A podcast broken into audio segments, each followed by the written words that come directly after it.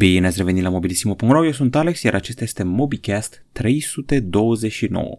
O săptămână în sfârșit relaxată. Pot să zic că nu am avut nici măcar o singură mare lansare. Doar că am mers pe motocicletă Ducati, colaborare cu Motorola. În același timp a debutat FIFA 21, l-am și jucat. Realme 7 și Realme 7 Pro au ajuns în Europa și în același timp avem încă un Pocophone, un telefon Poco un pic mai ieftin. Avem și confirmări de date de lansare, iPhone 12 se lansează pe 13 octombrie, iar pe 14 știți deja că avem lansarea lui OnePlus 8T.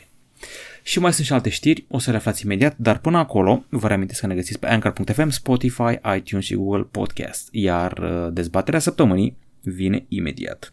M-am gândit să vorbim contextual. Dacă tot o să avem un iPhone 12 într-o zi de marți 13 octombrie, vă pun următoarea întrebare și subiect de dezbatere. Cumpărăm iPhone 12 sau așteptăm până în 2021? Sau cumpărăm orice alt model? Deci cam astea ar fi propunerile.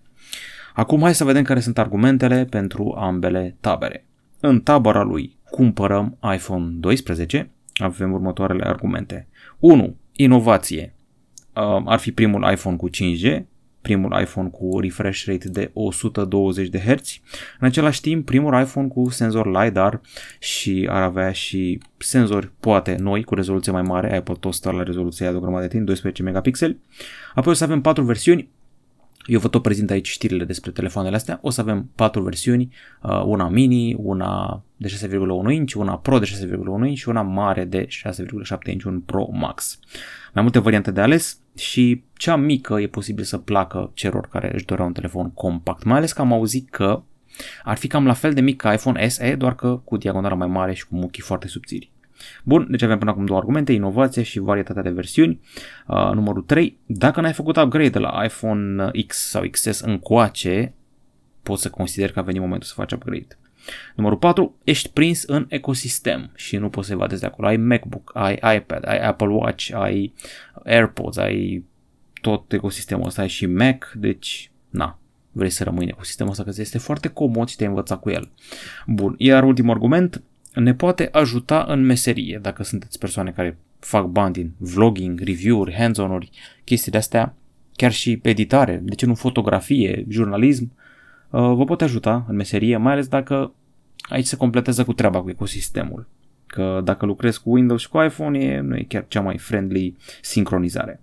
Bun, astea ar fi argumentele pro, iar argumentele în tabăra nu cumpărăm iPhone 12 sau cumpărăm la anul sau cumpărăm altceva sunt următoarele avem deja iPhone 11 Pro sau alt telefon mai bun. Asta e, ar fi cazul meu. Nu mă văd cumpărând un iPhone 12 când mi-am luat iPhone 11 Pro și încă sunt foarte mulțumit de el. Plus că există și alte variante pe piață, sunt multe variante pe piață, nu ducem lipsă de ele, fie că vin de la Samsung, Huawei, Xiaomi, OnePlus sau alte companii. Bun, uh, asta ar fi argumentul 1 și argumentul 2, fiți atenți aici, suntem nemulțumiți de inovațiile, între ghilimele, pe care Apple ni le oferă și vrem să dăm o palmă că au scos accesoriile din cutie, așa cum se aude în zvonuri, și că ne prostesc cu widgeturi și app drawer în iOS 14 pe care le aveam pe Android de o căruță de timp. Ceea ce Apple numește inovație era pe telefoanele Android de ceva vreme. Refresh rate mare, 5G-ul, uh, și senzoria cu rezoluție foarte mare, așa că e greu să zici că Apple ino- inovează. Da, o să facă lucrurile diferite, dar inovație e un cuvânt cam puternic. Bun. 3. Uh, nu vrem să cheltuim așa mulți bani în 2020, anul pandemiei, indiferent de ce salariu avem. Adică, chit că vorbim de o persoană care are mii de euro, gândește că poate vine o criză și îți pierzi uh, acel job. Așa că de la 1000 de euro ajungi la 0 euro și nu o să fie ușor să faci absolut nimic, să faci achiziție de genul ăsta. Bun. Al patrulea argument e că poți aștepta să scadă prețul. Mă uitam zilele astea, uh, la începutul acestui an și când debutase iPhone 11 Pro, el era 5400 de lei în România. Acum, dacă o să cauți pe net, este 4600 de lei. Așa că de ce să-ți iei iPhone 12 acum, când poți să aștepți destul de multe luni totuși să ți-l iei la anul? Ok, și ultimul argument, ne tentează ceea ce auzim despre Galaxy S21, pliabile viitoare, terminale din 2021 sau așteptăm legendarii ochelari AR VR. Astea ar fi argumentele să nu îți iei iPhone 12. Ca de obicei vă invit și pe voi să comentați pe subiectul ăsta, să ne spuneți dacă vă luați dacă deja sunteți pregătiți pentru eveniment, v-ați luat popcorn, v-ați făcut rezervări, v-ați făcut toate nebunile, ați pregătit șampania pentru discursul lui Tim Cook sau nu vă pasă de ce are Apple de oferit anul ăsta. Bun, hai să vedem știrile săptămânii. Una dintre știri era și faza asta că iPhone 12 lansează pe 13 octombrie. Posterul ăsta e cam ciudat așa, mai multe cercuri suprapuse, să fie oare AR, să fie încărcare wireless, ce cu toate cercurile astea. Asta mă intrigă pe mine foarte mult, cercurile astea. Ai Apple ca de obicei cu misterul. Ok, uh, hai să vedem. N-am stat degeaba, am făcut review-ul lui Motorola Moto G5G Plus. Verdictul este următorul. Uh, acest telefon uh, este unul destul de puternic, deci la capitolul performanță este destul de bine. Uh, aș mai zice și că la selfie-uri se descurcă destul de rezonabil. Uh, în același uh, aceeași recenzie, o să vedeți o grămadă de mostre foto, avem și close-up avem și filmări, avem toate cele, aflați și cum stăm cu bateria, dar per total mi s-a părut sub Xiaomi Mi 10 Lite 5G. Sper că n-am încurcat numele, că e întotdeauna așa mare. În bătălia asta știți despre ce vorbim, super high mid-range, Snapdragon 765, telefoanele ca Oppo Reno 3 uh, Pro 5G, OnePlus Nord, telefonul de față, Xiaomi Mi 10 Lite, intră și Huawei pe 40 Lite 5G pe ușa din dos, dar cu un alt procesor care e mai puternic și învingătorul rămâne același Xiaomi Mi 10 Lite 5G. Dar nici motorul ăsta nu trebuie neglijat. Sunt câteva aturi pe care le aflați cu siguranță în recenzie. Alt material video publicat de mine este unboxing-ul lui Motorola Moto G9 Plus. Sincer, m-am uitat pe tot YouTube-ul și nu prea am găsit N-a primit atenție telefonul ăsta, deși este interesant așa. Pe lângă faptul că mi-a susținut cu niște cutiuțe de pastile Hayase, este cel mai mare telefon Motorola. Cel mai mare ecran și unul de cele mai mari ecrane de pe piață la ora actuală. Adică e foarte ușor să-ți dai seama cam care ar fi cel mai mare ecran de pe piață. Sunt Black Shark-urile alea de gaming, cu 7 inch, ăla ar fi cel mai mare. Apoi Samsung cu alea de 6,9 inch, dar pe mid-range cred că Motorola. Motorola și Nokia. Ele au 6,8, 6,81 de inch. Deci, ăsta e un telefon pe care trebuie să stăm cu ochii. E posibil să facă ceva furori. 999 de lei, căști, bonus, nu e rău. Bun, încă un material video, Realme 6, în sfârșit e gata recenzia, cât mi-ați cerut-o, numai sufletelul vostru știe în toate comentariile de pe net. Pot să zic că am fost surprins de câteva aspecte. La capitolul cameră ar fi câteva, evident, performanța este bestială, e telefon de gaming, o zic fără ezitare, îl ajută ecranul cu refresh rate-ul la mare și îl mai ajută și, um, evident, procesorul care era bestial și pe Redmi Note 8 Pro. Cam astea ar fi materialele video. Și ca știri, a debutat Poco C3, semn că Poco nu mai înseamnă doar telefoane cu cel mai bun procesor la preț mic, ci și telefoane pentru toată lumea, sub 90 de euro baterie mare de 5000 de mAh și o tonalitate duală în spate. Hai să vedem ce mai are telefonul ăsta. 3-4 GB de RAM, 30 de GB de stocare și promite 2-3 zile de autonomie. 87 de euro, evident făcut din plastic, albastru, verde sau negru. Telefon destul de generic așa um, și o cameră triplă în spate. 13 megapixel cu 2 și cu 2. Nu văd unde scrie procesorul, asta mă intrigă pe mine aici. Tot citesc și nu, nu văd. Ah, e un rebranding pentru Redmi 9C. Asta înseamnă că avem un procesor de la modest la interior. Deja trebuie să fie ah, Helio G35. Da, deci nu, nu ne dă pe spate în mod deosebit. Și prețul justificat totuși. Bun. Pe de altă parte au venit în Europa niște telefoane interesante. Dacă v-a plăcut așa mult Realme 6, stați să vedeți Realme 7. Sunt în Europa, știu că Evomac deja le are listate, acolo foarte frumos, ne informează că o să le aducă între 7 și 15 octombrie, deci probabil când ascultați treaba asta, deja aveți șanse să le comandați. Realme 7 este de la 949 de lei la Evomac și Realme 7 Pro 1399 de lei.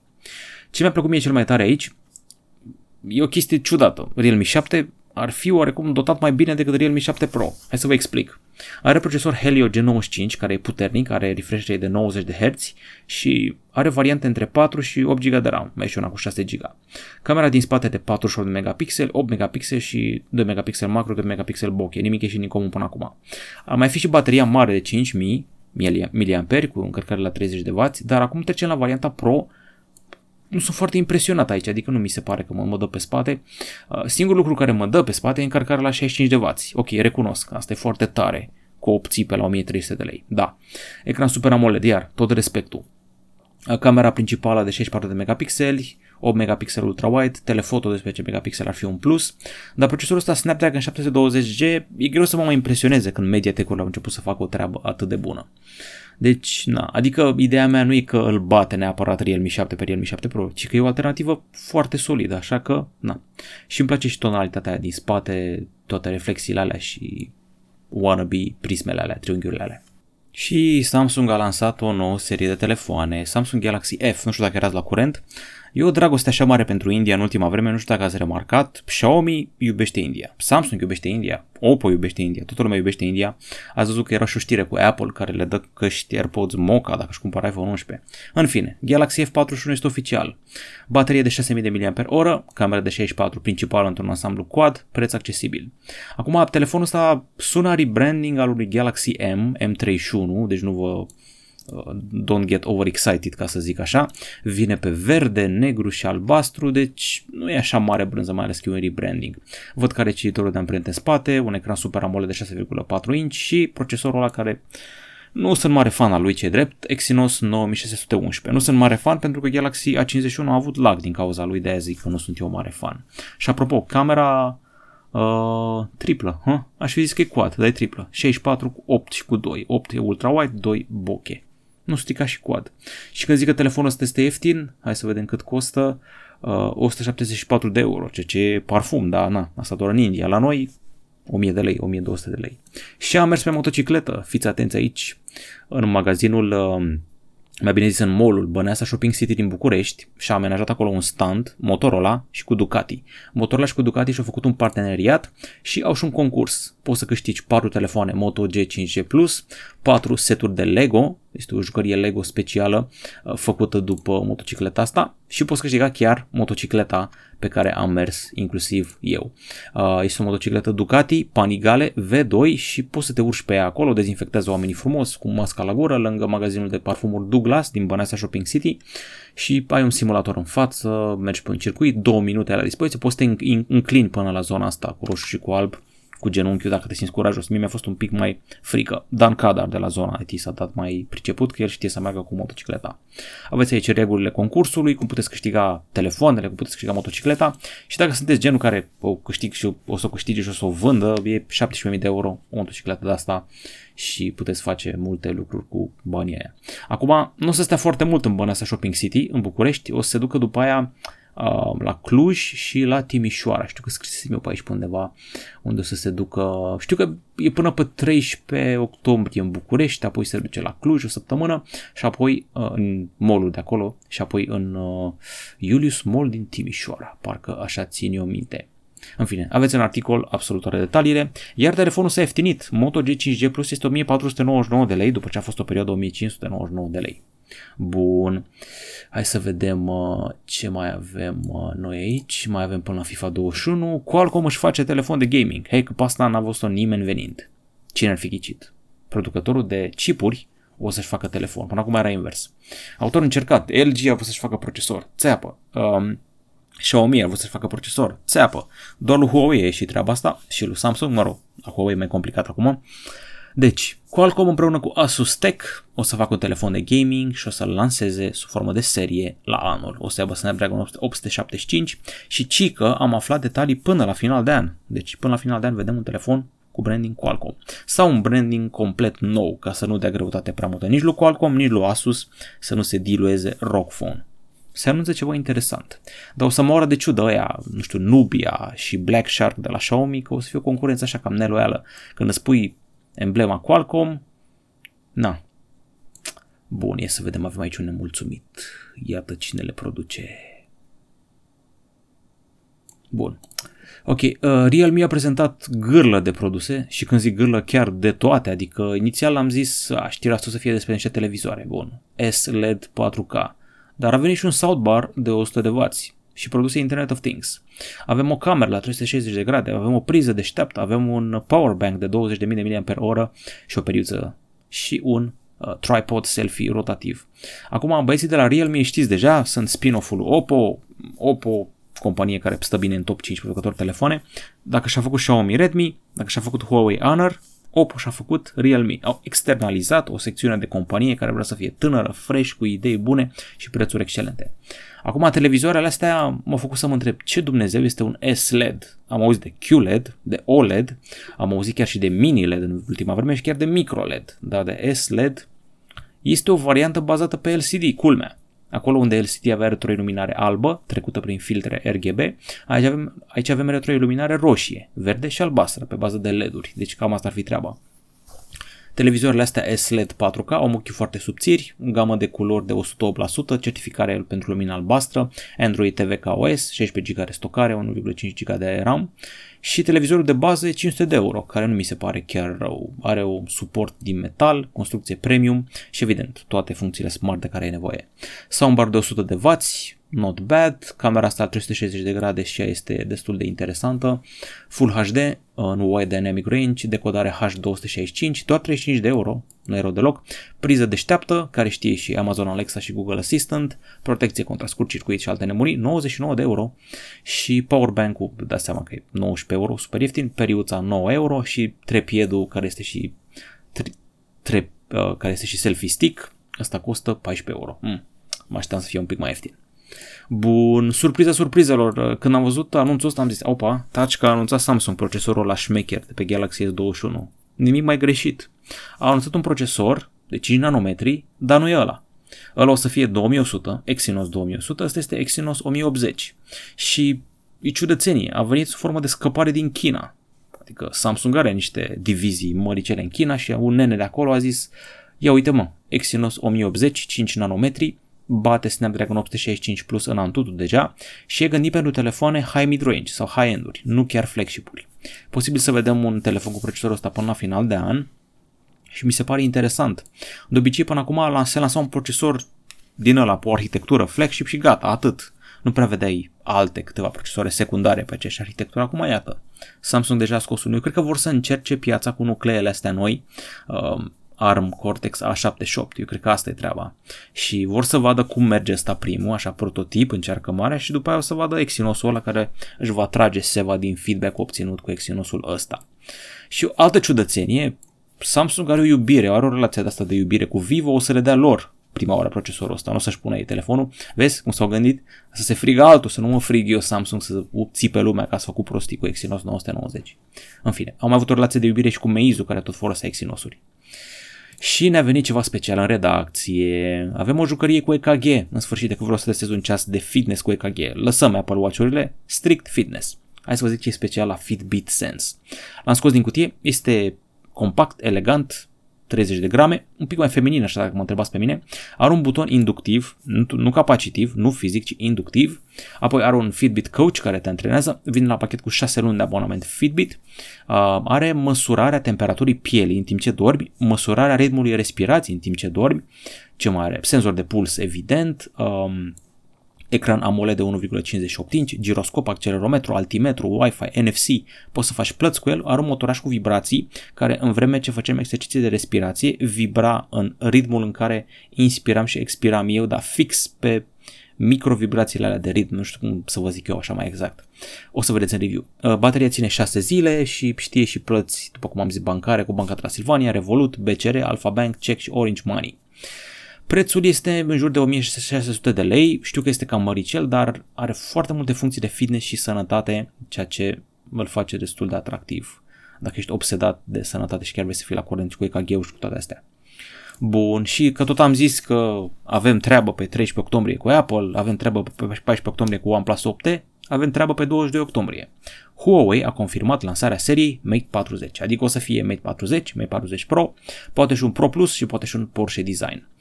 Vedeți în articolul ăsta ce știm. Știm că o să avem un procesor Kirin 9000 pe litografie de 5 nanometri. O să mai avem uh, aparent o cameră de 108 megapixeli în spate, deci unele surse zic 50 de megapixeli. Un ecran curbat, dar revin butoanele fizice de volum, camera periscop în spate cu zoom optic și un ecran curbat, după cum am zis, de 6,67 inch. Probabil trecem la refresh rate mare și alte nebunii. Uh, circulă și un preț de 860 de lei pentru Mate 40 Pro, ce nu ar fi chiar rău, dar aflăm mai multe pe 22 octombrie. Bun, gata cu știrile, hai să trecem la întrebări și apoi la diverse. Întrebare întrebătoare. De ce nu puneți întrebări mai multe pe forum? Doar una singură. De la Pelicanul 70. Mă retrag în Bercen, boss dacă e pelican de la. În fine. Uh, salut Alex, știi cumva niște telefoane care pot fi conectate direct la un monitor prin USB-C HDMI? Nu vreau să fiu dependent de un PC. Păi în ziua de azi s-a trecut mai degrabă la treaba cu wireless, adică dacă te uiți la Samsung și la al său Dex Wireless, puteau foarte bine să-ți ofere accesorii și alte nebunii să la monitoarele lor, ba chiar la bestia aia de Odyssey, are Samsung niște monitoare Odyssey de te linci pe DGT. În fine, uh, telefoane care pot fi conectate direct la monitor. Trebuie să te uiți neapărat la telefoanele care au specificația aia că scot semnal video prin portul USB-C. Personal nu prea am mai văzut treaba asta. Era o perioadă când toată lumea făcea asta, era super trendy. Cred că a fost și un telefon Nokia care scotea până... Cred că Nokia 95 avea TV out. Și cred că și Sony avea la un moment dat telefoane de astea cu TV out. Acum nu prea mai scot semnale. Știu că este foarte ciudată treaba asta. Eu personal aveam un adaptor de la iPhone-ul meu 7 sau 5 chiar uh, care scotea HDMI. M-a pus Apple să dau 200 de lei pe el cu câțiva ani, m-am supărat. În fine. Hai să vedem ce a răspuns lumea pe YouTube la ultima dezbatere, adică mai piratați jocuri sau nu mai piratați jocuri, muzică, filme și altele. 43 de comentarii. Not bad. Dar văd că lumea tinde spre piraterie, ceea ce mă cam dezamăgește. Games for You îmi zice să nu mai, au, să nu mai apăr dezvoltatorii așa mult. Eu nu vorbesc neapărat din punct de vedere al dezvoltatorilor care muncesc să-ți facă ție jocuri. Eu mă gândesc la mine. Dacă voi decideți într-o bună zi să piratați, mă rog, vorbim aici așa, SF, să piratați ce facem noi la mobilistim, adică să zicem că le luați de pe torente, nu mai intrați, nu mai dați click pe reclame, nu mai luăm niciun bani și gata, închidem șandramaua. Cam asta e ideea. Raportați treaba asta la filme, muzică și jocuri. Dacă toată lumea piratează, de unde vin bănuții pentru oamenii Explicați-mi și mie. De unde vin bănuții? Din ce trăiesc ea? Compania care le dă salariile alea trebuie să scoată și ea bani undeva, nu? Deci Cam asta ar fi. Eu sunt creator de conținut, ei sunt creatori de jocuri, conținut și altele. Ca să nu mai vorbim că muzicienii acum sunt pa, praf, adică uh, nu știu dacă știți, dar muzicienii fac mai mulți bani din concerte decât din vânzările de albume, devine Spotify și mâna greblă se făcu și le iau toți banii. Deci numai muzician să nu fii, dacă nu ești de la gigantic, în fine. Deci de-aia eu apărarea la treaba asta cu torentele și ar fi indicat să intrați în legalitate, dar din nou înțeleg oarecum că suntem într-o țară cu salarii mici și că tentația de a da niște clicuri nepedepsit este mare, până începe poliția să bată la ușă. Bun, așa, deci Games for You ține cu pirateria. Bugnar Ioan ține cu pirateria pentru că pe torrente găsim filme la rezoluții mai bune, zice el. Da, ce e drept și pe mine mă face să mă crucesc faptul că aplicația HBO Go nu are 4K nici în ziua de azi pe Smart TV, asta dacă n-a rămas eu în urmă și n-am observat eu treaba asta. George Baran vrea review la Realme 6, e pe canal deja. Games for You pe 15 octombrie, PES 2021, mobile, pre-open beta, fără online, joc full pe 22 octombrie. E, uite că e bine de știu treaba asta, deși PES, mie mi-a plăcut foarte mult PES Club Manager, acum câțiva ani, dar de atunci nimic. Andrei GB, salut Alex, ai în plan să faci review la Xiaomi Poco F2 Pro, Poco X3 NFC și tripleta Xiaomi Mi 10T Lite, Mi 10T și nu 10T Pro, m-au mai amețit cu denumirile astea. Răspunsul este da, răspunsul este mereu da, doar să ne fie trimise, asta e treaba, să ne fie trimise. Suntem foarte aglomerați acum, cred că dacă mă uit în jurul meu văd vreo 20 de device-uri, nici, nici măcar nu exagerez, așa că dacă eu cer ceva la teste acum, la naiba, le fac în noiembrie, decembrie, deci nici nu ne hazardăm, nici nu ne hazardăm foarte mult, ne aruncăm. Să vedem ce și cum, dar din tot ce mi-ai zis tu, trebuie testat Poco X3 ăla, că deja e porcesc de accesibil. Săptămâna asta PC Garage îți dădea Poco X3-ul la 999 de lei, Dumnezeule, adică pe bune. 120 de Hz, 999 de lei ecranul ăla. Bun, bun, bun, bun, bun. Andrei27 spune că nu îi se pare normal să comparați piratatul Windows-ului cu fumatul. Sunt două chestii total diferite da, e mai scump uh, pachetul de țigări decât Windows în ziua de azi a ajuns să coste licența de Windows foarte puțin. Am văzut oameni care cumpără Windows 23 de lei chestiile astea. Hai, două pachete de țigări, în fine. Deci, na, chiar așa ne calicim la 20-30 de lei pentru Windows sau cât Dumnezeu mai este. Am văzut tot felul de articole pe net, advertoriale, detalii de astea cum să-l obții ieftin. Na, e o zonă gri a legii acolo, eu recomand să-l obțineți ca lumea, dar în fine. Știu că e scump. E o întreagă discuție aici, nu despre asta este vorba, ce vă răspund la întrebări. Acum Fresh, mă întreabă, Fresh cu 3. Merită să-mi cumpăr Poco X3 NFC? Vedeți? Ce v-am zis eu? Mă întreabă lumea dacă să-și ia. La prima vedere, da, dar am așa o bănuială că camera aia nu e chiar la măsura așteptărilor, dar la prețul ăla o ierți. Also Cox încă mai piratează jocuri, deci până acum văd numai oameni care țin partea pirateriei. Andrei27, sincer eu nu cunosc pe cineva cu Windows cumpărat. Nu înțeleg de ce e cumpăra când merge la fel și piratat. Bun, deci nimeni nu ține cu dezvoltatorii. Fantastic. Bogdan vrea să fac rost de Poco F3. Poco F3? Există Poco F3? Hmm. Poate vreau să zic X3. Ia să ia cineva un răspuns. Și Mi 10T. Bun. Adi Borza. Cam cât de rapidă crezi că poate fi o încărcare care să nu afecteze viața bateriei? Băi, e tristă treaba. Văd că ți-a răspuns cineva 30 de W. Eu și cu 18 W la iPhone-ul meu i-am pilit, i-am pârlit 5% din battery health și nu prea ok. Deși cu 18 W a fost tristă treaba, ce să zic, 18 W să zic, dar mai sus de atât, nu, hai să zicem 30 dacă chiar vrei viteză, dar am, am testat și telefoane care cic au 30, dar se încărcau lent, așa că nu e chiar reper. 18 W, hai să zicem. Carmen Manica spune că îi se pare ciudat că Huawei scoate telefoane cu numele de cod pe Smart 2021. Păi da, asta e ca youtuberii care ai văzut că uh, dacă unii nu știu dacă caută ăștia manele sau de astea manele top best 2021 au început să publice deja. Hit. Ideea e că suntem pe final de an și na, de asta a scos 2021. Începe cum ar veni colecția, colecția iarnă 2020-2021. În fine, nu mi se pare o dramă așa mare. Munteanu Florin îmi spune felicitări și mă întreabă dacă merită OnePlus 8 Pro sau Xiaomi Mi 10T Pro. N-am testat, nu vorbesc despre lucrurile pe care nu le-am testat. Nici OnePlus 8 Pro, nici Mi 10T Pro. Am eu o chestie, o regulă de-a mea. Nu prea recomand chestii pe care nu le-am testat. Ok, mă întreabă cineva cum se pune Always On Display pe un ecran IPS dacă consumă mult curent. Există un APK bun. Uh, din câte știu eu nu se poate, dar mă rog, în fine. Ciprian Ciobanu ne dă niște statistici aici și ne spune cum stăm cu prețurile la softurile astea nepiratate. Și ultima întrebare, sper că n-am uitat pe cineva, am repășat cineva, Cosmin Vasile, s-a supărat că nu a răspuns la întrebarea despre următorul război mondial, Doamne ferește, sper să nu vină. Nu sunt bun la alergat între tranșee. Editor XV uh, mă întreabă ce părere am despre Z Fold 2 până acum și dacă am auzit de filmul Narnia, da, am auzit. Ai auzit de filmul Charlie and the Chocolate Factory? Da, am auzit cu Johnny Depp, e drăguț așa.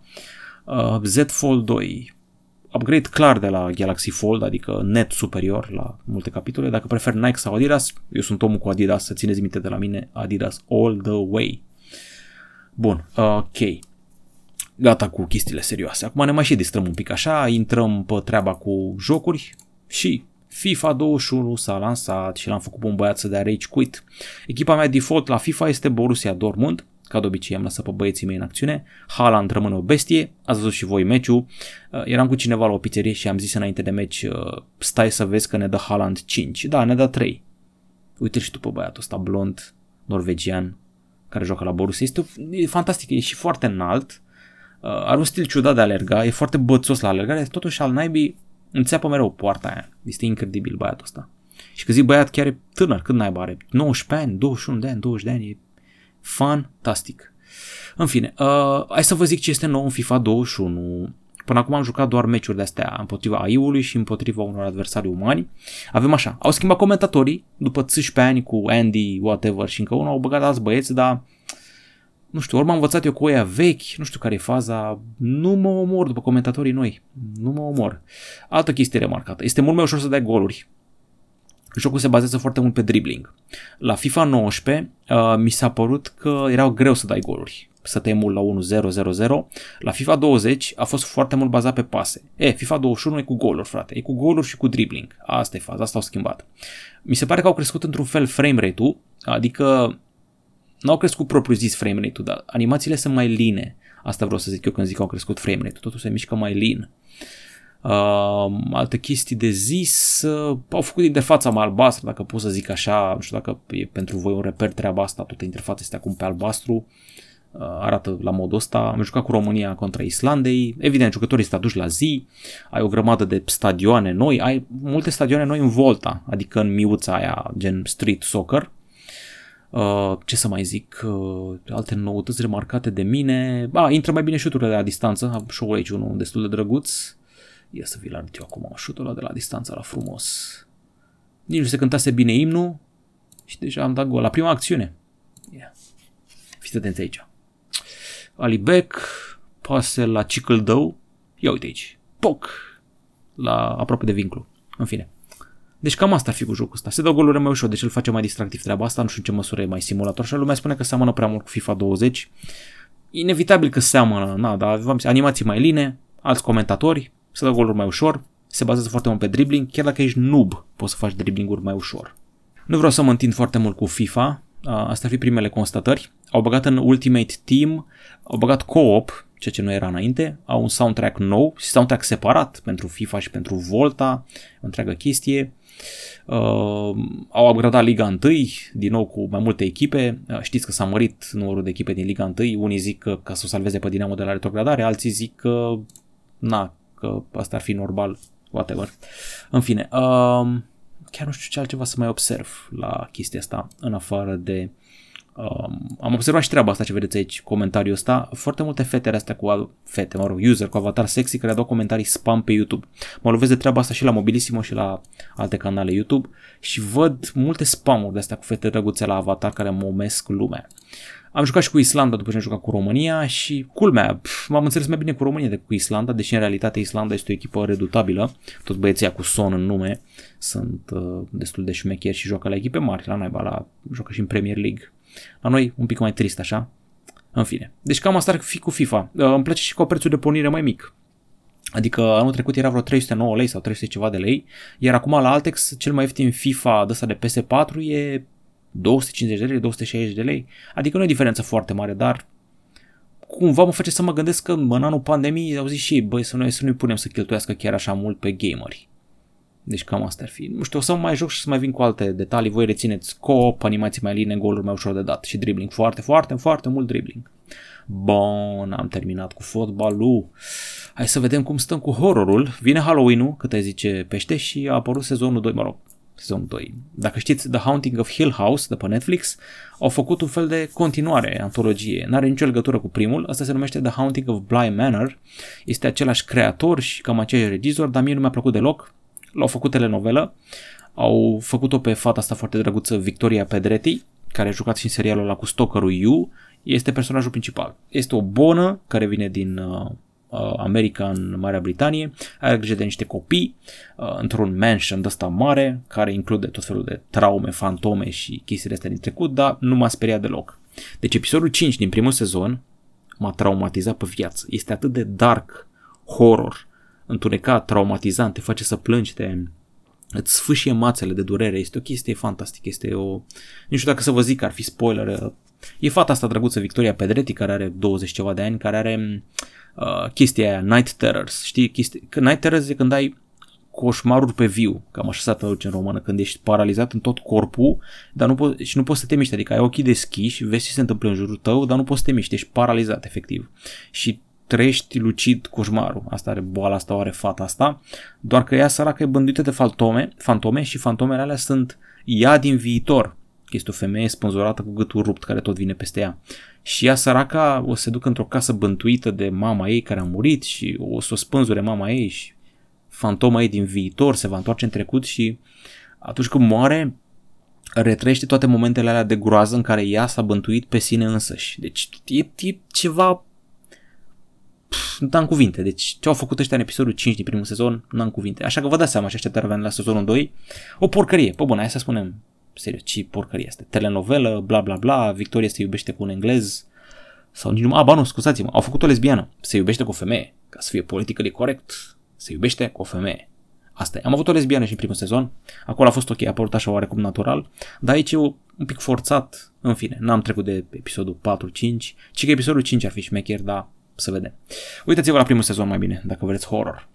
Apropo de filme, mă rog, seriale proaste, am văzut mizeria asta. Nu știu, azi sunt pus pe anti-recomandări, azi vă fac anti-recomandări, adică nu vă uitați, nu vă pierdeți timpul. The Duchess. Ci că fata asta blondă ar fi, Catherine Ryan, ar fi super comediantă, râde lumea de moare la show-urile ei, ha ha ha hi hi hi. Dar asta este o porcărie de serial, adică premiza este bună. Este o mamă, single mom, divorțată, mă rog, nu e divorțată, a făcut un copil cu un bărbat care l-a cunoscut așa într-o seară la un concert. După aia nu au mai avut treabă unul cu altul.